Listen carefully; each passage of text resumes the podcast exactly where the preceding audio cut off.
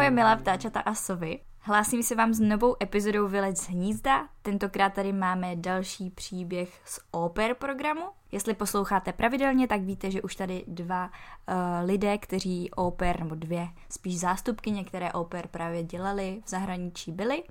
Jedna z nich byla v Mexiku, Hanča, a jedna v USA, konkrétně v Salt Lake City, to byla Lenča. No a dneska vám přináším tento příběh z Irska, budu se bavit, nebo bavila jsem se spíše, když tohle nahrávám už, uh, s Míšou Noskovou a já myslím, že všechno podstatné už potom řekneme v podcastu, takže jdeme na to. Ahoj, já vás vítám u dalšího dílu Vylec hnízda a tentokrát jsem tady s Míšou Noskovou, která vám bude vyprávět o svém pobytu v Irsku. Ahoj Míšo. Ahoj. A mě zajímá, kdy vlastně přišel nápad, že pojedeš dělat oper, protože ty jsi tam měla dělat oper a tuším, že to bylo ještě předtím, než si odmaturovala. Přesně tak. Přesně no. tak. Uh, ono to přišlo vlastně, mám pocit úplně náhodou, protože už je to nějaký ten pátek, takže si to nepamatuju přesně, mm-hmm. ale uh, vím, že jsem někdy k večeru nějaký den na podzim brouzdala po internetu a vyskočila na mě někde uh, reklama mm-hmm. od student agenci, jeďte s náma poznávat Irsko nebo něco takového. A právě to byla reklama na ten uh, oper program a mě tam zaujalo, že tam byla spojená vlastně ne péče, ale vlastně práce u koní mm-hmm. s tím uh, dělání oper, s tím hlídáním dětí.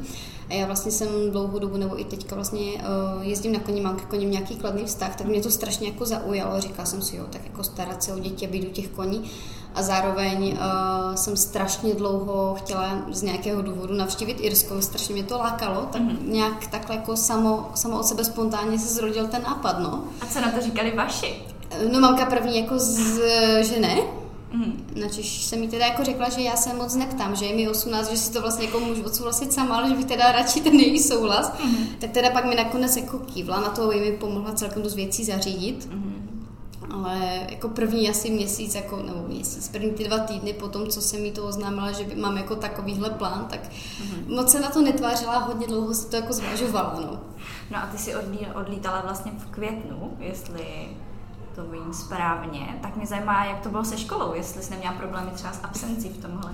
Uh, problémy, no jak se to vezme? Vyloženě problémy, že by mi jako učitele problémy dělali, že máte tady málo odchozených hodin, nebo mm-hmm. takhle to ne, protože já jsem, tím, že jsem s tím počítala celkem hodně dopředu, tak jsem do té školy chodila uh, i přes mrtvoly, že jsem chodila dva týdny fakt jako s, s, ne s horečkama, ale fakt hodně nemocná mm-hmm. jsem byla, že jsem chodila i na tělocvik, abych prostě neměla ani absenci. Aby to vyšlo? Abych neměla ani absenci na ten tělák, vím, že jako ne všichni s tím byli jako spokojeni, že jako, že je nakazím a takhle, ale, mm-hmm. ale odlítala jsem tuším někdy kolem 8. května, zač, zač, ne května, června, mm-hmm. června, začátkem června jsem odlítala, no. A byla jsem teda tři měsíce? Byla jsem tam tři měsíce, vracela jsem se 7. září, 10. září, tak mm-hmm. nějak plus minus. že to bylo, že jsem se vracela zhruba po tom prvním týdnu, co už byla škola, že jsem přišla ten první týden. No. A to byla teda nejkratší doba, co šlo, nebo to šlo třeba i na měsíc? To byla nejkratší možná doba z těch všech programů, co tam byly. Mm-hmm. Nebo tuším, že tam byly ještě programy jakože zemědělské, že se dalo letět třeba, já nevím, na Island, do Norska, nebo do těch severských zemí, třeba jak co jsou studenti zemědělských škol, tak třeba mm-hmm. chovat prasata nebo něco takového podobného. Ale tam pokud člověk neměl vyloženě zemědělskou školu nebo zkušenosti, tak tam jako jet nemohl. Mm-hmm. Takže nejméně bylo to, tuším to Irsko na ty tři měsíce právě ještě v tomhle programu spojeném s, tím, s těma koněma. Aha. A jaké kritéria si třeba musela splňovat? Byly tam nějaká? Nějaký věk, řidičák nebo nějaké zkušenosti mm. s koňmi, s dětmi? Byly tam zkušenosti s koňmi, zkušenosti s dětmi. Vím, že jsem musela dávat uh, vlastně v úvozovkách tři posudky, uh, tři posudky od nebo zaměstnavatele nebo od někoho, jakože, kdo mě zná, od někoho staršího. Vím, že jsem dávala posudek od od učitele a od dvou vlastně kolegyň z práce, mm-hmm. které se mnou vlastně jedna dělala u koní a druhá se mnou dělala um, na hostes uh, akcích vlastně mm-hmm. na dětských dnech a takhle. Vím, že tam byl jakýsi jazykový test nebo jazykové prověření, to vlastně dělala přímo ta agentura na místě, nebo na místě v rámci toho vyřizování těch papírů. Mm-hmm. A pak tam byly, tuším, řidičák nepožadovali, mm-hmm. to byla spíše výhoda než povinnost. A jinak, mm, nevím, jako samozřejmě pás a tak mm-hmm, nějaké jako... aby se tam dostala. No. a co všechno teda ti zařizovala ta agentura a co bylo na tobě? Mm. Na mě bylo vyřídit si vlastně letenku, nějaké doklady jako pás a mhm. podobně, mm-hmm. pojištění, ale samozřejmě oni jako všechno byli schopni zprostředkovat nebo s tím minimálně pomoct. Mm-hmm. Agentura zajišťovala vlastně kontakt s tou zahraniční agenturou, zajišťovali komunikaci s nima, takže to, mm, tu rodinu primárně. Mm-hmm. Primárně zajišťovali tu rodinu, nebo spíš jako navázání kontaktu s tou rodinou a Potom si mě vlastně přibrala ta zahraniční agentura, uh-huh. která se mnou komunikovala po celou tu dobu, co já jsem tam byla, nějakým způsobem. Uh-huh. A jak to bylo teda s výběrem té rodiny? Měla jsi možnost třeba do toho nějak zasahovat? Jako v rámci toho třeba kolik chceš dětí, nebo aby nebyly moc malé, nebo něco e, takového? Tam součástí té, toho celého mar, ne, nechci říkat martyria, ale celého toho procesu, mm-hmm. než já jsem vlastně odletěla, tak byl vstupní pohovor, kde oni zjišťovali samozřejmě tu jazykovou úroveň, tak se i ptali na takovéhle věci, jako jaké já mám zkušenosti a i jaké já bych měla preference právě ohledně těch rodin. Uh-huh. Jestli mi vadí, já nevím, vegetariáni, jestli mi vadí zvířata nějaká, um, jestli mám preference, co se týká věku dětí, počtu uh-huh. dětí, což já jsem, to bylo jediné, co jsem jako já mohla říct, si preferuji malé děti, velké děti, ale vzhledem k tomu, že já jsem jela na krátkou dobu uh-huh. A byl vůbec problém najít, jako, nebo byl problém, většinou rodiny nechcou operky na takhle krátkou uh-huh. dobu, tak jsem si ani moc jako nějaké preference nedávala, abych měla jednodušší to umístění. Uh-huh. Jo, jo, jo. Ve výsledku teda, když mi jako poslali tu nabízenou rodinu, tak jsem mohla říct ano nebo ne, ale uh-huh. ve chvíli, kdybych řekla ne, to se mi jako nelíbí, prostě dvě děti je moc, nebo takhle, tak to už bych potom vlastně nemusela být umístěna vůbec a propadly by, propadly by mi vlastně i ty peníze, co mm. jsem platila té agentuře za to zprostředkování. A kolik to tak ze začátku spolkne, než vůbec odletíš? Plus minus. Plus minus, jestli si vzpomínám dobře, 8, 8, 7, 8 tisíc. Já teďka mm-hmm. nevím, jestli to počítám s letenkou, bez letenky. Podle mě to bylo do nějakých 10-15 tisíc mm-hmm. v mhm. tomhle rozmezí celkově i s letenkama, mám pocit. Takže že... to není úplně nedostupné. Ne, není to nedostupné a uh, i když ty kapesné, co stávají oper, nejsou nějak vysoké, mm-hmm. tak pokud člověk letí i na ty tři měsíce, tak se mu to i nějakou poměrnou částkou trošku vrátí, že to mm-hmm. není, že by do toho jenom na, nastrkal peníze a neměl by z toho nic. Samozřejmě, když člověk letí na třeba půl roku, rok, tak už tam má tu návratnost větší a i si viděla, ale mm-hmm. na těch třech měsících to je tak plus minus šulnul. No. Jo, jo, jo. Ale tak asi jde spíš o ty zkušenosti, pokud tam člověk letí takhle nakrátko. Jo, rozhodně. Já jsem tam letěla hlavně teda jako s uh, účelem se zlepšit angličtinu, mm-hmm. protože jsem nevěděla úplně, z čeho budu maturovat, protože uh, matika a angličtina mi v té době šly obě dvě stejně špatně. a tak nějak mě tenkrát napadlo, že by jsem se teda mohla rozmluvit, aspoň v, nebo zlepšit, alespoň v té angličtině, a, což teda svým způsobem to splnilo svůj účel. Mm-hmm. Tam byly zaměrem ty, uh, ty zkušenosti, no. Mm-hmm. Já jsem si říkala, že teda i když to stojí nějaké peníze, tak uh, že to budu mít v uvozovkách zážitky a k tomu neplacený kurz angličtiny. To je pravda, no. A jak to si to teda měla s angličtinou? Nebála se, že se třeba nedorozumíš v, to, v té rodině? Já jsem se strašně bála. Uh... Jako ještě Irsko, tam prostě přízvuk a všechny tyhle věci. Jo, ten přízvuk to byla asi ta nejmenší věc. Uh, to, na to si člověk po čase zvyknul, ale moje angličtina v té době, neříkám, že dneska je o hodně, jako je lepší, ne, ne o moc, ale je lepší, mm-hmm. a v té době byla šílená. Uh, já jsem měla malou slovní zásobu, já jsem měla jako strach mluvit, ještě mm-hmm. jako s rodilým mluvčím, protože člověk si připadá jako strašný hlupák, když jako oni na něho mluví a on prostě má strach cokoliv říct, mm-hmm. má strach, že se mu vysmějou. Jasně. No, tak to jsem jako odlítala s tím, že vůbec nevím, jak tam budu mluvit. Vím, mm. že paní, když jsme dělali to jazykové posouzení na tom pohovoru, tak mi tam ještě jako dávala záměrně jako vyšší úroveň, že mi říkala, no já vám tady musím napsat aspoň tu šestku, eh, aby vás vůbec jako vzali v potaz, ale zkuste na tom zapracovat, když odletíte. Takže s tím letím se neodletá úplně jako lehce. Eh, přiznávám, že první asi tři týdny nebo dva, tři týdny jsem komunikovala s pomocí asi tří, pěti slov. To bylo jako, že yes, no, thank you, good morning, good night a to bylo tak jako vše, ještě maybe teda. To, tak jako, to byla celá moje přítelní slovní zásoba, pak jsem se teda rozmluvila. Mm. Já jsem měla hlavně výhodu v tom, že já jsem měla vlastně tři děti na starost. Aha. A tenkrát jim bylo pět, osm a deset. Jo. A ta pětiletá hodně mluvila mm-hmm. a ta desetiletá mě hodně opravovala. To taky povzbudí. Takže já jsem byla nucená k tomu, abych mluvila a zároveň uh, jsem měla tu zpětnou vazbu. Jo, že jsi věděla, co děláš špatně, to je dobrý, no. Ten přízvuk, ten nebyl až takový problém. To, mm-hmm. jsem teda zjistila, že oni na konci uh, slov, které končí na t, mm-hmm. nebo th, tak říkají š. Aha. Což je takové trošku jako, když ti někdo říká, jako, že v kolik hodin máš někdy a řekne ti, řekne ti ejš, místo eight. Trošku se zamyslíš a zarazíš jako nad tím, v kolik kde máš vlastně být. Musíš najít to nejpodobnější. Jo, jako šrotuje ti to v té hlavě, pak se teda zeptáš znova, oni ti to řeknou bez toho přízvuku nebo jako nějakou normální angličtinou, ale mm-hmm. irsky naštěstí nemluvili, to jsem měla štěstí, no. tak to moc lidí podle mě už v dnešní době nemluví, že to spíš nějaký jako mm. starší lidé, možná oni na těch vesničkách. Nevím, jestli mluví, ale oni se učí vyloženě. Ale to jenom na základce, nebo teda to mi říkal kamarád z Irska, že to mají jenom na základce a většinou to pak ti lidi zapomenou tím, že to nepoužívají. Já právě nevím, ty děcka byly všechny na základce, mm-hmm. jsem neměla ani jedno, jako, že by bylo nějaké starší. A neučili tě irsky.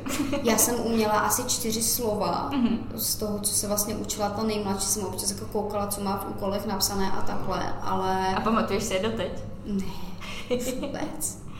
No. Ten, tenkrát jo, ale teďka už to si nespomenu. Jo. A jak teda vypadala ta rodina? Tři děti, měli nějaké mazlíčky? Mazlíčky. Uh, měli dva psy, Aha. Uh, dvě kočky, z nich teda jedna bohužel asi dva týdny po mém příjezdu umřela. Ne, ne, ne mou vinou, ale to byla taková moje jako zkušenost i s těma dětma, že uh, nějakým způsobem srovnat pětileté dítě s tím, že mu umřela mm-hmm, kočka. Jasně. Když jsem to zvládla velmi dobře, mi bylo řečeno. No. Uh, měli stado telat. Cože? Stado telat, uh, tři velké krávy a dva koně. Aha, takže to byla jako nějaká farma? Mm, to nebyla farma, tam je celkem jako obvyklé, že jak my chováme třeba slepice nebo králíky, tak oni podobným způsobem nebo v podobné míře chovají krávy. Aha. Nebo ovce teda. Mm-hmm. A ty krávy tam jsou častější. Ale to teda nespadalo do toho, že by se o ně měla starat, nebo jo? No, párkrát, když oni jeli za, za rodinou na mhm. nějaký mm-hmm. víkendový výlet a tím, že jich bylo pět, tak já bych se do auta nevyšla. Někdo se stejně musel po ty telata postarat, tak vím, že jsem je krmila. Mm-hmm. A s koněma jsem se teda chodila spíš mazlit, než bych se o ně starala, ale víceméně to, to nespadlo do mých povinností. Mm-hmm. No a po příjezdu, jak, jak rychle tě nechávali samotnou s těmi dětmi? Měla jsi nějaký čas na začlenění? Já jsem tenkrát měla, mám pocit, tak den dva na to, abych se mm-hmm. nějakým způsobem aklimatizovala, protože jsem přijela dejme tomu někdy asi o víkendu, už, mm-hmm. opra, už opravdu nevím, ale vím, že tam byl nějaký den, dva, tři, uh, na to, abych si zvykla, že jsem vlastně ani nepracovala, že jsem měla mm-hmm. volno, že jsem se jako seznámila s těma dětma, s tou rodinou a ona tenkrát, ta maminka té rodiny, uh, měla práci Aha. a právě měla pár dní ještě volno mezi tím, než nastupovala do té nové, takže byla i s náma doma, když mm-hmm. ten otec ten už jako chodil do práce normálně denně. Mm-hmm. Takže že jsem asi pár dní jsem tam jako volno měla, ale jinak, že bych měla vyloženě jako týden nebo něco takového, to ne. Mm-hmm. A pak teda, jak teda vypadal třeba tvůj typický den, když ti rodiče pracovali? Mm, děcka měli ještě školu pár mm-hmm. dní, než, nebo pár týdnů, než když já jsem tam přijela.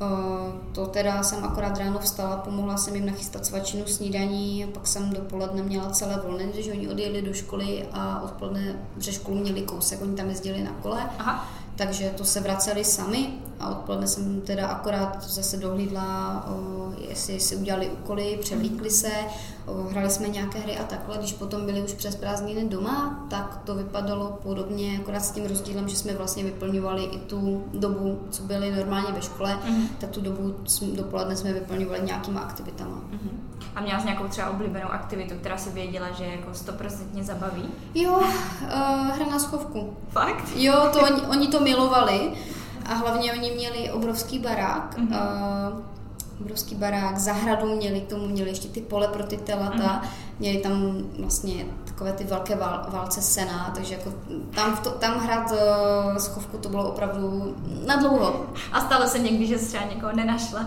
Ne, naštěstí se, žádné dítě se za, mou, za dobu mého působení nestratilo. Vařila jsi třeba? Musela si dělat i nějaké domácí práce? Uh, z domácích prací jsem musela akorát uklízet, mm-hmm. ne v nějaké jako šílené míře, jenom um, vysávat, vytírat. Uh, ta maminka se teda potrpěla na uh, utřenou kuchyňskou linku, což, uh, při, co, což při třech dětech, které si nevezmou prkínko, jako že když si chystají toast nebo něco, tak bylo celkem náročné, furt jako po nich za nima člověk lítal s hadrem. Ale vařit, vařila jsem párkrát, Eh, spíše když eh, nestihala ta mm, matka dojet domů dřív, že se zdržela v práci, mm-hmm. ale jinak, že by vyloženě se po mně vyžadovalo jako pravidelné vaření, to ne. Vím, že teda se tenkrát stala taková, mi to přišlo vtipné, té matce to bylo lehce nepříjemné situace, kdy právě chtěli, abych jako uvařila. Mm-hmm. Uh, oni teda hodně vařili z polotovaru. Aha. omáčky z prášku, omáčky ze skla. Všechno velmi zdravé. Všechno, všechno velmi zdravé, přesně tak. A oni z nějakého důvodu nesolili těstoviny, když je vařili. Aha. No a já jsem tenkrát měla uvařit klasickým letem maso se zeleninou, s tou omáčkou z prášku a s těstovinama. Mm-hmm No a já jsem ze zvyku tam dala tu sůl. A to je normální, já to taky dělám. Ono je to normální. My jsme pak teda seděli u toho stolu, já jsem si říkala, jo, konečně prostě normálně chutnající těstoviny a ta nejmenší říká té mamince něco ve smyslu, že uh, ty těstoviny jsou dneska nějaké dobré, že, tam, že, že ta Míša je velmi dobře uvařila. Ta maminka na mě vrhla takový strašně vražedný pohled. Protože ta holčička jí řekla ještě něco ve smyslu, že jsou lepší, než že vaří ona. Tak za mamince trošku asi zkazila reputaci, co se ty těstovin týče. Ty člověk by řekl, že jako na těstovinách není nic tak těžkého, ale... Těstoviny můžou být vážným kulturním rozdílem, řekla bych. A tak aspoň ti vlastně stouplo sebevědomí, víš, co, co se týče vaření. Co se týče těstovin rozhodně. No a jak to si to třeba skloubila právě s těma koňma, protože ty si říkala, že to vlastně bylo nějak propojené. Mělo to být. Aha. Mělo to být, uh, Mělo to být v podstatě, ten program inzeroval 60% času starání se o děti a 40% mhm. starání se o koně. Nicméně ta moje rodina měla jenom dva, které nějakým žádným způsobem nevyužívali. Mm-hmm. A tím pádem tam úplně nebylo jako co kolem těch koní dělat. Aha. Takže já jsem se 99% času starala vyloženě jenom o ty děti. Mm-hmm takže s těma, ty koně jsem měla víceméně jenom namazlení, akorát teda, což mi chybělo to ježdění, se kterým jsem tak nějak počítala, tak to jsem si pak nahradila uh, vlastně nějakýma placenýma výšťkama v tom Irsku, kam Aha. oni mě teda velice ochotně vozili. Mm-hmm.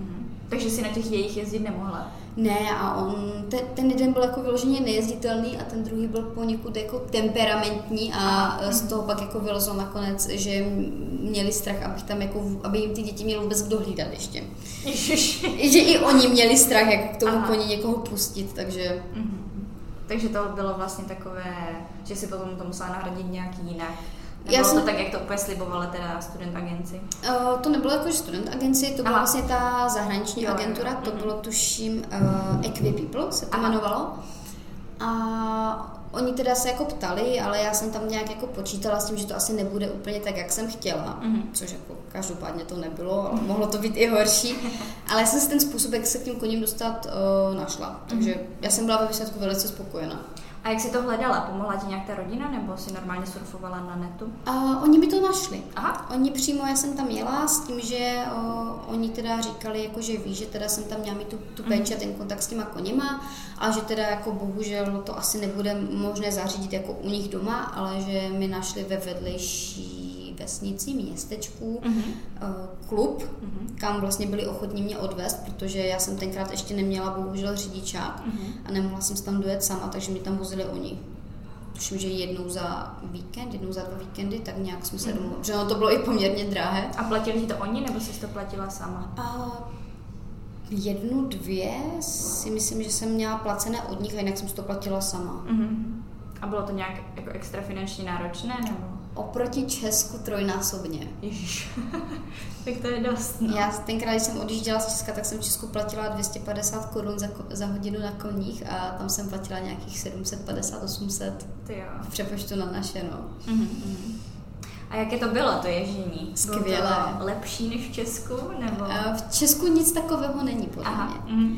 Tam v Česku, když má člověk, když si zaplatí výšku, tak uh, se jde projít, možná se jako zakluše, jsem tam možná zacvala během hodinky někde jako polouce mm-hmm. nebo v lese, projde se. Uh, třeba s jedním jako doprovodným koněm. Tady, tady v Irsku to funguje úplně jinak. Tam je člověk hozený do skupiny 10-20 dalších lidí na koni. Mm-hmm. Oni tam mají obrovské uh, výběhy a pastviny s přírodníma překážkama, s plotama, uh, spadané kmeny mm-hmm. a jede se a není to jako klasicky prostě krok plus, tam se tryská, tam se skáče přes ty ploty. Aha. A já byť jsem nebyla úplně zdatný skokan, co se jako koní týče, tak uh, já jsem tam nějak jako skrz adrenalin překonala i sama mm-hmm. sebe a užila jsem si to maximálně. Mm-hmm. Takže tě to i v tomhle posunulo, nejenom v angličtině? V té době určitě, už mm-hmm. teďka tak aktivně nejezdím jak tenkrát, ale hodně jsem tenkrát jako získala sebe, sebedůvěru, co se toho ježdění týče. Tak super, no. A když se vrátíme zpátky k té rodině, tak eh, bylo pro tebe těžké si zvyknout na jejich režim, protože vlastně v různých rodinách to funguje různě. Měl jsi mm. třeba nějaké, jako, co ti vyloženě třeba vadilo, nebo co dělali úplně jinak, než bys udělala ty doma? Já jsem měla asi největší problém s uh, jejím režimem jako denním jídla, mm-hmm. protože uh, obecně ty uh, anglicky mluvící země moc nekladou důraz na oběd, ale hlavním, nebo aspoň v tom Irsku hlavním jídlem nebyla večeře. Mm-hmm. A já jsem si nebyla schopná za ty tři měsíce zvyknout na to, že nemám teplý oběd. Aha. Takže já jsem mývala, já jsem si vařila extra pro sebe teplý oběd a pak bývaly ještě teplé večeře, což já jsem strašně jako špatně snažila, jako co se týká tráv, nebo ne trávení, ale přibrala jsem, mm-hmm. relativně dost jsem přibrala tenkrát před dvě teplé jídla denně, kdo by to zvládl.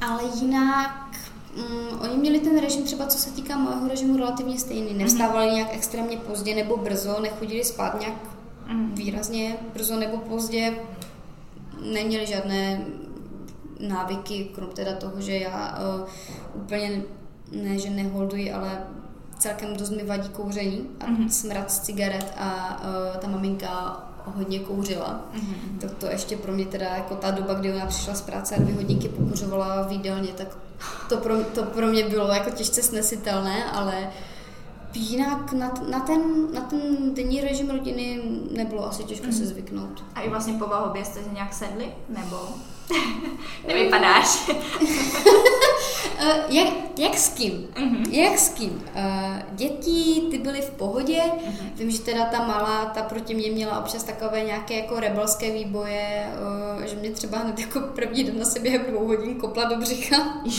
Neskutečným způsobem jako pětileté dítě umí být uh, opravdu velice Zákeřné? Za, ne, nechci říct zákeřné, ale mají silné nohy. Aha. uh, ty zbývající dvě děti, ty byly v pohodě, nejvíc jsem si sedla asi s tou nejstarší, s tou desetiletou, protože jsem měla vlastně uh, holku, kluka a holku, mm-hmm. ty holky a kluka. S tím otcem jsem si taky rozuměla relativně dobře a s tou maminkou tu první půlku toho pobytu, co jsem tam byla, bych řekla, že nebyl problém, mm-hmm. ale ta druhá půlka tam už to začalo skřípat. Aha. A z jakého důvodu? Jako co jí vadilo třeba? To já do dneška nevím. Já nevím, jestli to začalo těma těstovinama, nebo jestli tam byl jiný problém, ale uh, já vím, že tam nechci říkat, že to byl vyloženě incident, ale já jsem byla nějaká nachlazená nějak jeden, jeden den. Nebylo mi úplně nejlíp a vím, že tři děti v domě nějak se překřikovaly a já jsem je chtěla jako utišit, nějak jako srovnat. No a trošku jsem zvedla hlas, aby mě přesto, jak přes sebe křičeli, aby mě slyšeli. Mm-hmm. No jenomže zahraniční výchova, bohužel dětí se to nějak výrazně dotklo. A já jsem tenkrát teda dostala nevyloženě jako vynadáno, ale měla jsem takový jako rozhovor, Byla že... Na Byla jsem na koberečku, že teda jako na děti prostě nemůžu, nemůžu ani přeřvávat děti, když jako neslyší sebe na to, že mě. Co máš jako dělat tanči do toho, aby jste všimli, nebo jako... Nevím, nepřišla jsem na to, už jsem to pak asi jako na to dávala pozor, ale oni ty, oni ty děcka byly celkově relativně nechci říkat jako, ne, že nedotklivé, ale opravdu si člověk musel dávat pozor na to, jako co jim řekl mm-hmm. a jakým způsobem, protože uh, oni se třeba strkali, ten uh, ten prostřední strčil tu nejmladší do skříně zádama, ta se tam chudák rozbrečela a já jsem se ho jenom jako zeptala, jako jestli nemůže být opatrnější, jestli je normální, si přemýšlí nad tím, co dělá a on byl takový jako strašně, že pak běžel za maminkou a že jsem se ho ptala, jestli je normální a maminka úplně zděšená, že jak se ho na to můžu ptát. Ježíš. Tam si člověk opravdu musel jako dávat pozor na to, že to, co bylo, to, co je normální v Česku, nebo mm-hmm. úplně běžné a nepovažuje se to za vůbec nějakým způsobem společensky závadné, tak tam to úplně běžné není, no. Mm-hmm. Tam, je to, tam je to odsouzení hodné. Jo. A pracovala jsi jo, kolikrát denně v týdnu? Mm. Pět, šest? Pět. Mm. Pět s tím, že jsem měla... Uh, v rámci toho programu jsem měla pracovat nějakých... Psali šest dní v týdnu, s tím, že jeden den byl zaručeně, nebo jeden a půl dne bylo zaručené volno. Mm-hmm. Já jsem pracovala vždycky od pondělí do pátku, jsem tam jsem o víkendu hlídala, mm-hmm. tak samozřejmě, jako když já jsem s tím neměla problém ale uh, jsem pracovala trošku víc, než bych měla, protože uh, maminka se vracívala pozdě z práce. Mm-hmm. Já jsem začínala hlídat třeba ráno v sedm a ona se vracela třeba až kolem té 6. 6. 7. večer. Takže na 12 v podstatě. V podstatě jo. Mm-hmm. V podstatě jo, no. A bylo to náročné? Měla jsi třeba nějaký moment, kdy jsi říkala, jo, zbalím se a pojedu domů? Uh, jo, v tu chvíli, když jsem právě byla nachlazená a mhm. tenkrát jako tam došlo k tomuhle tomu nedorozumění, že jsme se úplně nepohodli a pak vlastně v důsledku toho i tam byla nějaká tenze mezi mnou a tou maminkou, mm. že já jsem začala být taková i unavená, právě už to bylo po té půlce, a když to na člověka trošku dolehne, jako, ono se to pak srovnalo zase po, po nějakém týdnu, dvou, ale No a tam jako nastaly, nastaly takový problém, že já jsem jako jednou měla nějakou lepší náladu a ptám se té maminky jako po večeři, že jak se vlastně měla v práci a ona tak jako z, z, zaraženě se na mě podívala a říká, něco ve smyslu, a to, to je zajímavé, že mluvíš, ty teďka jako poslední týdny nekomunikuješ, nepoděkuješ za jídlo, ne, odcházíš hned do pokoje, přitom ona mě jako před, ty týdny předtím mě vyloženě vyháněla, ať už, nebo nevyháněla, ale... Máš ten pocit, a, a, a, ne, jako ne, ne ve zlem, ale už mě jako říkala, ať si jdu už odpočnu, ať mám klid od těch dětí, jo. jo. Najednou, najednou bylo špatně, že já tam s nima po té večeři nezůstávám a vždycky, když jsem si přebírala talíř s jídlem, tak vždycky jsem děkovala a najednou prostě to bylo, že neděkuju, nebavím se, ale to byl asi jako nějaký problém mezi, možná jsme si opravdu nesedli mezi mnou a tou maminkou, ale mm-hmm. jako nic, nic závažného. A když jsi tam jela, bála jsi se třeba, že nebudeš mít dostatečnou autoritu u těch dětí, tím, že ti bylo teprve 18, tak nebála se z toho? Mm, trošku jo. Mm-hmm. Já jsem se spíš teda bála těch o, kulturních rozdílů, mm-hmm. protože přece jenom vydobit si autoritu u dětí v Česku bych řekla, je trošičku jednodušší než eh, v tom Irsku, už i s ohledem na to, že tam se musí opravdu dávat pozor na to, co se těm dětem řekne. Mm-hmm. Ale já jsem dělala předtím eh, vedoucí v turistickém oddíle, měla jsem nějaké zkušenosti s dětma právě, co se týkalo těch dětských dnů, dělala jsem i vedoucí na dětském táboře mm-hmm. jeden rok, takže já jsem jako úplně jsem se nebála toho, že bych neměla tu autoritu, a spíš jsem se bála toho procesu, jak si ji budu získávat. Mm-hmm. Že mi bylo jasné, že to nebude tak jako jednoduché, jak by to bylo třeba tady. Jo, že k tomu musíš přistupovat jinak než v Česku. Mm-hmm. Mm-hmm. O, hodně, o hodně víc opatrně. Jo, jo. Ale tak nevzniklo tam potom nic, že by třeba tě neposlouchali nebo takhle? Ne, to ne, tam vyloženě s těma dětma nebyl žádný jako problém, že by mi mhm. dělali na schvály nebo něco takového. Vím, že teda ta malá jsme se jednou tak jako dohadovali, jestli půjde spát, nepůjde spát a já jsem jí říkala, jako, že bych se nerada na ní zlobila a ona mi říká, že se na ní zlobit nemůžu, že ona by to řekla mamince a maminka by se zlobila na mě. Jak na to? Jo, v pěti letech jsou ty děti až, až děsivě chytré. Mm, to jo, to jo, no. Ale jinak v pohodě teda dobrý. Jo, jako byly momenty, kdy jsem si říkala, že jsem do toho jako neměla jít. Eh, byly momenty, kdy jsem si pobrečela, kdy to bylo těžké, mm. kdy jsem vlastně občas měla takový pocit, že jako nevím, co prostě dělat, že jsem si říkala, že co dělám špatně, mm. ale ve výsledku eh, bych tu zkušenost tak, jak je neměnila. I kdybych do toho měla jít znova s tím úplně stejným výsledkem, s tím úplně stejným prožitkem, procesem se všema zdarma, nezdarma, přijala bych to úplně stejně. Mm-hmm. Tak super, že prostě bys do toho šla znovu. A doporučila bys to třeba i dalším lidem? Jo, rozhodně. My teďka právě, uh, já jsem uvažovala, že bych vyjela znovu, ale kvůli školy momentálně uh, na pár let ještě asi mm-hmm. nebudu moc vět. Tak jsem se přidala do skupiny právě Operex Česká ze zahraničí a nějaká slečna tam psala, jestli má jako někdo zkušenosti, jestli by se nechtělo ty zkušenosti podělit, tak jsem právě se s jednou holčinou takhle psala a ona právě říká, že neví, jestli do toho má jít, nemá jít, tak si mi to právě strašně doporučovala, že uh, za mě to rozhodně uh, dobrá zkušenost mm-hmm. do života, co se spousty věcí týče, uh, jak jazyka, tak uh, i vlastně žití s lidma, uh, kteří mají jiné kulturní návyky nebo mají uh, jiný pohled na mm. určité věci, i tohle to člověka nějakým způsobem posune. Včetně toho, že člověk po 18 letech vlastně sám vycestuje, mm. hromadu je tam sám za sebe, nemá tam za sebou tu maminku, toho tatínka, kteří by mu jako v nouzi nejvyšší pro něho přijeli, odvezli ho domů. Mm je to, je to rozhodně seberozvíjející. Jo, jo, to určitě, no to věřím. A chodila se s nima třeba na nějaké výlety? Nebála se jako ve smyslu, že je neuhlídáš, protože byly tři, to už nemáš ani jako na roku. tak mohli jsme udělat řetěz a roztáhnout se přes celou silnici.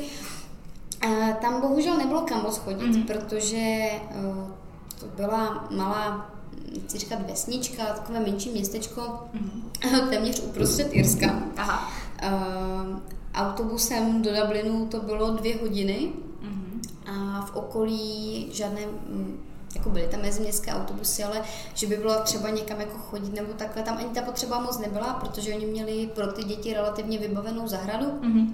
a pro lézačky, nebo jak my tady vlastně v Česku známe nějaké dětské hřiště, to tam ani moc nebylo. Mm-hmm. A ty děti opravdu byly, nebo byly schopné zabavit se tím, co bylo doma, nebo tím, co jsme přes ten den dělali. Takže většinou, když už jsme šli, tak jsme šli třeba na procházku po cestě a tam ty děti moc neměli kam utéct. Jo, jo, jo. Oni jako ani neměli potřebu. Tam jako tam pětiletá občas někam jako chtěla utéct a tím, že uh, těm zbylým dívám bylo 8 a 10 let, tak ti už nebyli v takovém tom jako jalovém věku, že by uh, najednou začali utíkat a neslyšeli. A jak si to měla třeba s ubytováním? Měla si vlastní pokoj, koupelnu nebo si bydlela přímo s tou rodinou? Já jsem měla nádherný samostatný pokojíček přímo v tom domě. Mm-hmm Uh, oni měli vlastně pokoje v patře, já jsem to měla v přízemí, hned ve vstupu, měla jsem i svoji koupelnu se záchodem, Aha. Uh, měla jsem krásnou velkou skříň, nádhernou takovou dřevěnou, dřevěnou sedačku mm-hmm. v tom pokoji.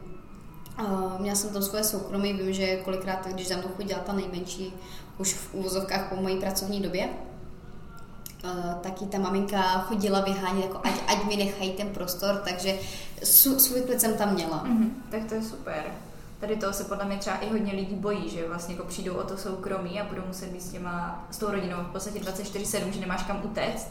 Tak tohle je super. No. Já jsem z toho měla trošku strach. Mm-hmm. Vím, že o, právě v té době, jak to tam začalo trošinku uh, dřít, tak uh, právě se začala po mně, nebo ne, že se začala po mně vyžadovat přítomnost i jako po té večeři, což pro mě bylo většinou už jako znak, že už mám ten svůj čas. Mm-hmm ale většinou jako s nějakým způsobem v tu chvíli, když já jsem byla zavřená v tom pokoji, tak ta maminka se na to z nějakého důvodu začala po nějaké době dívat strašně negativně, mm-hmm. tak já jsem se chodila, já jsem chodila ven. Jo. Já jsem si ten svůj klid hledala uh, venku, tam samozřejmě Irsko, nadherná prostě zelená tráva, nadherná příroda. Kousek jsme tam měli řeku, mm-hmm. uh, přístav, takový menší, takže já jsem si chodila vlastně sednout do přístavu k řece. A je tam tráva zelenější? Nádherně zelená. Ty jo. A co mě zajímá dál, jak si trávila třeba volný čas, a teď nemyslím večer, když už jsem měla po pracovní době, ale nějaké to volno, krom koní teda. Když jsem nebyla u koní, tak jsem se snažila uh, cestovat. Mm-hmm. Prvně jsem teda začala na úrovni toho městečka, oni tam měli nějakou zříceninu hradu, měli tam ten přístav, měli tam nádherný uh, kamenný kostel, uh, tam fakt jako bylo co objevovat. Takže... A co to bylo za město vlastně? To bylo městečko jménem Banner. Aha. Nevím, jestli to vyslovuju správně už po té době. Uh, to bylo, přemýšlím, County, County of Olive, vlastně v té, jako oni mají ty region? Oni mají hrabství nebo mm. region, nebo ne hrabství, nějak, Jo, něco, jak máme, my, prostě. něco, jak máme my kraje, tak Jo.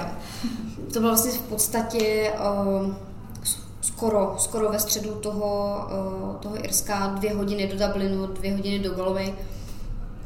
Um, takže jsem začínala vlastně na úrovni toho městečka, uh, pak teda, když už mi došlo objevování v tom městečku, tak jsem uh, jela do Dublinu, uh, tam jsem strávila jeden den, uh, jela, strávila jsem víkend v Galway, uh, protože ta rodinka tam měli karavan uh, v, v kempu, tam to vlastně je něco, jak my máme chaty, tak uh, v Irsku strašně mají takhle karavany vlastně u moře, v těch, městeč, v těch městečkách jezdí tam na víkendy nebo třeba i na týden, na dovolenou a takhle. Tak tam jsem strávila víkend, to mě tam tenkrát vzala vlastně babička těch dětí s těma dětma. A jela jsem do Tulamoru, Mhm. a tam jsem měla krásnou exkurzi uh, v muzeu Tulamorky Mhm. i s degustací, to bylo, Aha. to bylo ve, velice, velice kvalitní zážitek. Eš- Byla jsem přímo ve středu Jirska, uh, v městečku jménem Athlon. Mhm. A to je vyloženě i označováno za samý střed Irska, takže já jsem to měla vlastně od, od východu na západ i přes ten samý střed. Aha. A Jinak uh, tam moc nebylo ani čas na to, uh, na to cestování, protože já jsem samozřejmě chtěla jsem nějaký ten den si odpočinout Jasně. uh, po té práci. Když jsem teda jela k těm koním, tak to mi taky zabralo nějaký ten den a tím, že uh, jsem nebydlela v úplně nějakém centru nebo v nějakém místě, kde by, bylo, kde by byla ta doprava dostupnější, tak uh, v podstatě to bylo jeden výlet, jeden den. Jasně, mhm, že tím prostě zabiješ ten Mhm. den. Kdybych tam byla delší dobu, tak bych toho asi procestovala víc. Eh, Vím, že mě mrzelo, že jsem se nepodívala do toho jižního cípu toho, eh, té země. A nevadilo ti cestovat sama? Když si krom vlastně Galvy asi tuším, že jsi jezdila sama, nebo jezdila jsi s někým? Nejezdila jsem s nikým, protože eh, samozřejmě já, když jsem tam přijela, tak jsem dostala od té společnosti seznam lidí, kteří Mhm. pod tou agenturou jsou zrovna v Irsku, kteří vlastně mají nějakým způsobem eh, podobný nebo stejný ten časový úsek, po který tam budou, se kterými já se nějakým způsobem prolínám. Dostala jsem tam na ně e-mail, telefonní číslo. Nicméně krom jedné, eh, krom jedné holčiny, která byla v tom samém městečku jako já, Mhm. ale ta odjížděla asi po dvou týdnech, co já jsem tam byla, tak eh, všichni byli v Dublinu, v Galway, v takových těch Mhm. větších městech a mm, my tenkrát, já jsem celkově dost introvert a úplně jsem tenkrát neměla nějak jako potřebu někomu vypisovat ahoj Helene, ne, když si na mě čas, jako chci si projít Dublin. Jasně, mm, chápu, chápu. Takže si radši prostě jela na vlastní pěst. Mhm, ale on zase člověk se nemusí na nikoho To vázat. je pravda, já to mám taky ráda. Zajde se na jídlo tam, kam chce, koukne se tam, kde Jo. chce. Nemusíš dělat kompromisy. Nemusí dělat kompromisy. Bylo tam celkem dost, uh, celkem dost uh, větnamských turistů, takže člověk neměl, když chtěl člověk se někde vyfotit, tak nebyl problém. Aha, jo, jasně, oni tě vyfotí, oni Jo. mají velkou praxi. Jo, takže jako cestování o samotě nemělo žádné nevýhody tenkrát. A myslíš si, že tě ta zkušenost nějak změnila? Teď myslím jako celý ten proces. Rozhodně. Jo, Rozhodně. něčem konkrétním. Eh, V pohledu na mateřství. Vážně? Eh, Já jsem, eh, já jsem tenkrát měla ještě přítele a vím, že když jsem se z toho Irska vrátila, tak jsem říkala, že, jako, že se nemusí bát, Mhm. že na děti rozhodně spěchat nebudu.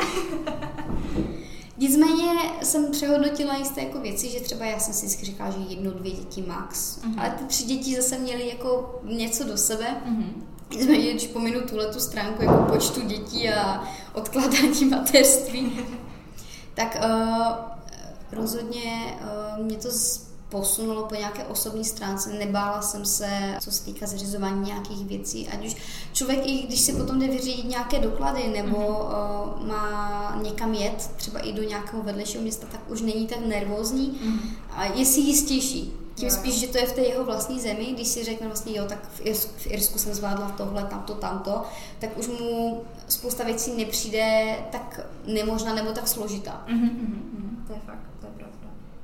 A ještě v něčem? Jsi měla, že to třeba nějak jako, nějak názorově, nějak kulturně? Kulturně. Že třeba si na něco změnila úhel pohledu?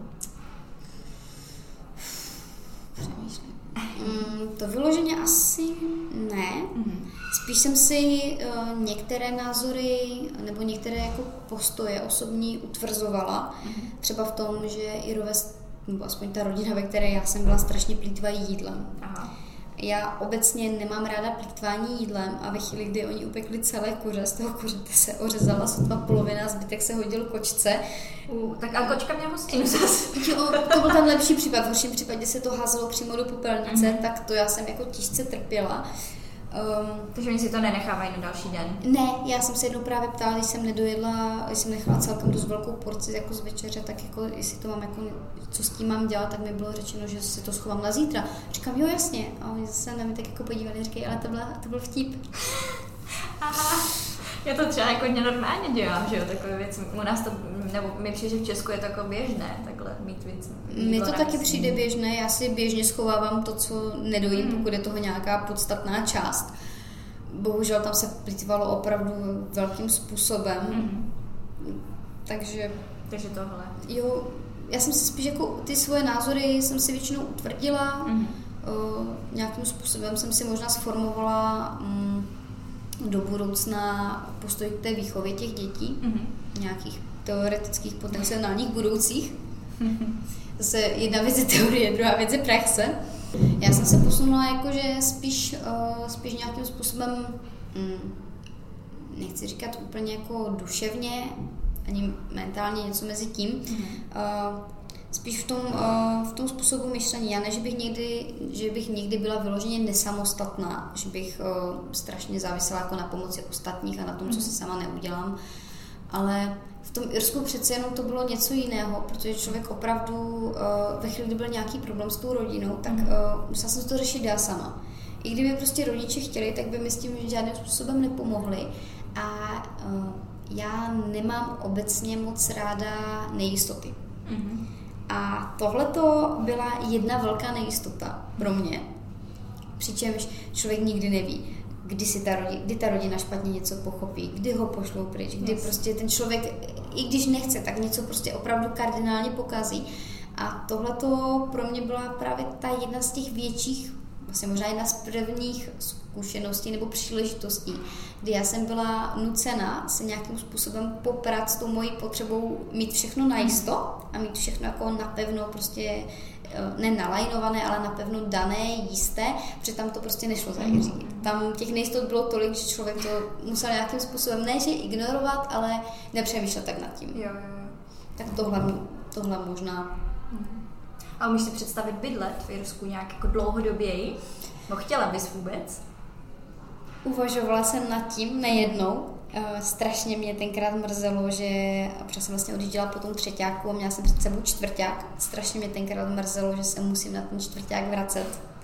Uh, ideálně, klidně i v té rodině, což by, nevím, jak by to dopadlo, ale uh, klidně i v jiné rodině, ideálně bych tam zůstala klidně dalšího půl roku, mm-hmm. možná i déle protože to Irsko je nádherná země, co se přírody týče eh, a lidé tam jsou neskutečně přátelští.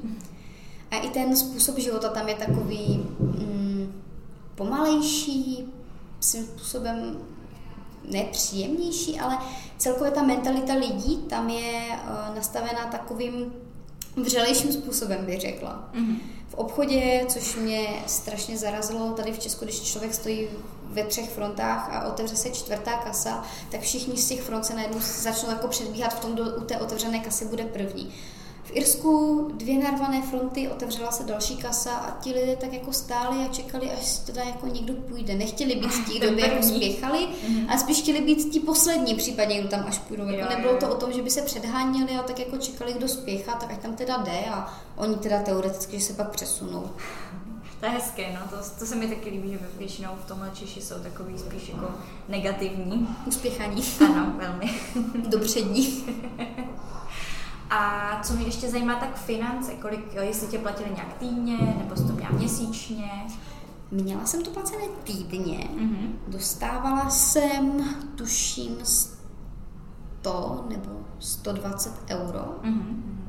Nejsem si jistá teďka, myslím si, že to bylo 120 euro týdně. Mm-hmm. Um, s placením naštěstí nebyl nikdy problém. Vím, že teda když jsem, uh, když jsem měla babysitting občas po večerech, uh, tak jsem dostávala 20 nebo 50, 20 tuším, 20 euro navíc. Mm-hmm. Což teda te, ty večery to, to nebylo nic, nic složitého. Tam akorát vždycky většinou stejně si zalezli do pokoje a šli spát. Akorát jsem bylo na mě, abych je zkontrolovala, abych tam teda byla, když rodiče byli pryč. Dostávala jsem vlastně placené pravidelně, 120 euro není to málo, co se týká vlastně těch nákladů, tak eh, to, co jsem do toho to, co jsem do toho vlastně dala, mm-hmm. ty, ty původní náklady, tak se mi vrátily plus v podstatě ještě jednou tolik mi zůstalo. Mm-hmm. A vlastně si tam ještě cestovala a takhle, takže a si něco utratila. Samozřejmě něco z toho, co mi zůstalo, tak jsem mm-hmm. uh, dala na to cestování, ale tam třeba jízdenky za autobusy po tom Irsku nebyly zas tak drahé. Aha. A tím, že uh, já jsem relativně, buď to jsem, třeba do Golvy jsem uh, jela vlastně autem s nima, uh, do Dublinu to stálo pár euro a ještě jsem vlastně byla v jednom vedlejším městečku, tam měli nádherný hrad. Mm-hmm tak tam to taky stálo, nevím, jestli 2-3 eura, Aha, to, to což v poměru k tomu, co jsem já vlastně dostávala týdně zaplaceno, tak to nebyly tak strašné částky. Mm-hmm. A doprava byla v pohodě, jezdilo to na čas, nebo si někdy musela třeba dočíst knihu, než to přijelo? Nejezdilo to na čas. A nejezdilo to na čas takovým způsobem, že jsem uh, jednou jela, tuším, že to bylo v tom Tulamoru právě, mm-hmm. že jsem čekala uh, večer už jako na ten autobus zpátky a stála jsem tam prostě 15 minut předem, kdyby to jelo dřív a bylo přesně třeba 7 hodin, mělo to 7 hodin mm. a autobus nikde. 5 minut, autobus nikde. Mm. 30 minut, autobus nikde a já už jsem tam stála a říkala jsem si, Ježíši Kriste, já jsem se špatně podívala na ten autobus a co já mám teďka dělat, prostě já jsem říkala, já nevím, jestli tady mám jako někoho stopnout, teďka mm-hmm. člověku se úplně nechce stopovat v cizím městě. Tě napadají pak takové ty scénáře. A to nebylo zase tak daleko od toho, mm-hmm. od toho městečka, kde já jsem bydlela, ale člověk úplně jako nechce vymýšlet takovéhle jako mm-hmm. bankové řešení. Takže asi po tři čtvrtě hodně čekání jsem lehce zoufala, volala, eh, protože ta matka to nebrala, tak jsem volala tomu otci, že jestli by teda jako teoreticky pro mě nemohli případně přijet, Aha. že bohužel mi tady nic nejede. On mi říká, to je v pohodě, počkej, jako to může přijet klidně i za hodinu a půl. Tak jsem tam tak jako ještě dalších asi 15 minut čekala, asi po hodině a 20 minut, tak ten autobus skutečně přijel. Oni ty autobusy měly většinou delší trasy, Aha. že objížděli víc těch městeček a samozřejmě jak to někde nabralo spoždění, nebo se to někde zdrželo, tak se to mhm. načítalo, načítalo. A když byl člověk v té jako předposlední destinaci nebo v těch jako posledních místech, kudma ten autobus projížděl, tak holce to podepisovalo na dojezdovém času. No. A tak je dobré, že jsou na to všichni zvyklí. Oni ano, no, já ne. Ti Irové, myslím. Irové v pohodě, oni tam i jako chodili prostě třeba už o těch 20 minut později. Mm-hmm. No a moje taková poslední otázka na ten pobyt je, jestli se ti stýskalo, jestli jsi měla tenhle problém. Protože přece jenom pořád to byla střední a mě se třeba stýskalo i na kolej, potom v prváku, když jsem na vysokou, takže... Uh, stýskalo, stýskalo se mi asi, ne, že bych jako trpěla žalem a po, ve, po večerech brečela do polštáře a volala maminku, to asi ne. Uh, já tenkrát i skrz to, že já jsem vlastně měla přítele v té době mm-hmm. asi dva roky, to je dost, no. To je dost špatně, to nesli, že jsem odjela. Uh, tak jako stýskalo se mi samozřejmě po rodině, po něm a i to odloučení na tři měsíce uh, bylo, nebylo to příjemné. Mm-hmm. Nebylo to příjemné, uh, samozřejmě Kama, uh, kamarádi byli tady, kamarádi uh, něco podnikali, pak člověk léto, vidí, jasně. léto člověk vidí ty fotky, vidí ty videa a pak si říká, uh-huh, tak tam jsem taky jako mohla být. Uh, vím, že tenkrát uh, se vymalovávala, teď nevím, jestli na konci roku nebo na začátku roku se vymalovávala třída, uh-huh. naše maturitní. A já jsem si říkala, Ježiši Kriste, jako já tak tam jsem jako mohla být a mohla jsem se na tom podílet a teďka akorát vidím ty fotky a jako přišlo mi to líto, uh-huh. ale Eh, člověk si zvykne. Jasně. Ono i s, těma, i s tím, že má člověk tři děti na krku, tak tam moc jako není prostor a ty děti svým způsobem tomu člověku nahrazují, nebo nenahrazují, ale dávají mu možnost nějaké té, toho, toho emočního angažma. Mm-hmm. Co si strašně... člověk si jako najde, eh, člověk si najde než náhradu, ale Něco, co tě prostě jako jo, drží na to. Něco, co ho jako naplňuje po té emoční stránce, když už tam nemá tu rodinu a ty kamarády, tak najde si aspoň třeba tu, tu pozornost těch dětí. Mm-hmm, super. A chceš ještě něco dodat, než zjistíme, jestli si raní ptáče nebo naše sova? Uh, asi, to už jsem sice říkala, ale asi, že bych to doporučila rozhodně každému. Mm-hmm. A že i když, uh, samozřejmě, když se člověk podívá na internet, tak uh, najde spoustu, spoustu negativních zkušeností mm-hmm. operek, uh, které si extrémně nesedli s rodinou, měli tam nevyhovující podmínky pro bydlení a podobně. Rodina byli vegetariáni, zakazovali jim jíst maso a podobně. Jako člověk najde opravdu širokou škálu těch negativních zkušeností a těch vyloženě pozitivních je málo. A vím, že spoustu lidí, co jsem se bavila, to odrazuje. Mhm.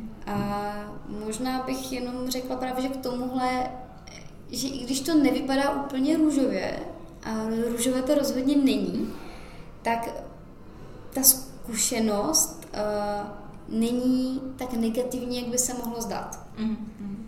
Protože, jak říkám, i když já jsem to neměla úplně nejlepší, samozřejmě mohla jsem mít i lepší rodinu, mohla jsem mít uh, lepší zážitky, uh, lepší celkový pocit, lepší celkový dojem, tak já bych to neměnila. Mm. Protože i ty negativní zkušenosti toho člověka posunou a ve výsledku... Někdy i víc. Někdy i víc a ten, ten celkový výsledek je potom o to, uh, o to výraznější a ten zážitek... Uh, zážitky podle mě nemusí být jenom pozitivní, aby byly fajn. Mm, to je pravda. tak jo, tak mě teda zajímá, Míšo, jestli si ranní ptáče nebo noční sova. Já jsem rozhodně ranní ptáče. Fakt? jo. Já ve chvíli, kdy vstávám později než eh, v 7 hodin, tak mám strašné výčitky svědomí, že mi uh, utíká život před očima a že jsem toho strašně moc prošvihla. Pokud teda vyloženě nemám zrovna noční směnu uh, někde na brigádě, tak uh, rozhodně mm-hmm rozhodně vstávám jako před úsvitem. To zase ne, ale... to jsem ráda, protože ranních ptáčů je strašně málo. A zároveň ti to vlastně možná i pomáhalo v té práci, ne? Tam si asi taky musela vstávat brzo. Bo by si říkala, že jsi pracovala třeba od sedmi, mm. tak něk, pro někoho by to mohlo být problém. To pro mě nebylo. No. Oni měli teda hodinový posun, mm-hmm. což není tak moc, člověk si na to relativně rychle zvykne, ale pro mě jako 6 hodin, 7 hodin to už není rozdíl. Mm, jasně. A ještě naposled bych chtěla uh, se zeptat, jestli tě můžou někde lidé třeba kontaktovat, pokud by se chtěli na něco doptat. Uh, tak samozřejmě mám Facebook mm-hmm. a uh, teoreticky mám i Instagram. Super. Mm-hmm. Tam se díváš, tam máš i nějaké fotky, tak... Jo, něco, něco málo fotek tam ještě zůstalo. tak, tak já moc děkuji za rozhovor, jsem ráda, že jsme si popovídali, bylo to zajímavé a doufám, že třeba zase někdy v Irsku se objevíš. Taky doufám. Já doufám, že se vám epizoda líbila, že jste doposlouchali až sem. Jestli jo, tak mi třeba na Instagram napište hruška pod poslední příspěvek. No a to bude pro dnešek už všechno, takže já se na vás budu těšit zase za dva týdny v neděli. Je zvláštní, jak strašně stejně tuhle větu vždycky říkám. A přeju vám pěkný start do nového týdne, nebo kdykoliv, kdy tenhle podcast vlastně posloucháte, protože nemusíte poslouchat zrovna v neděli. Tak čau! Rádi byste studovali v zahraničí, ale nevíte jak na to? Potřebujete pomoc s výběrem destinace? Chtěli byste zkusit práci v zahraniční firmě, ale máte strach, že to nezvládnete? Rádi byste nějakým způsobem pomohli naší planetě a chtěli zkusit dobrovolničení? Poslechněte si rady, typy, zkušenosti lidí, kteří už tohle všechno prožili nebo prožívají a zkuste to taky. Tohle všechno a ještě mnohem více se dozvíte ve Vylec hnízda. Tento podcast je tady pro všechny, kteří se bojí a chtěli by někam vyrazit – Seberte odvahu, poslechněte si pár rozhovorů, najděte destinaci a vyražte za svým snem.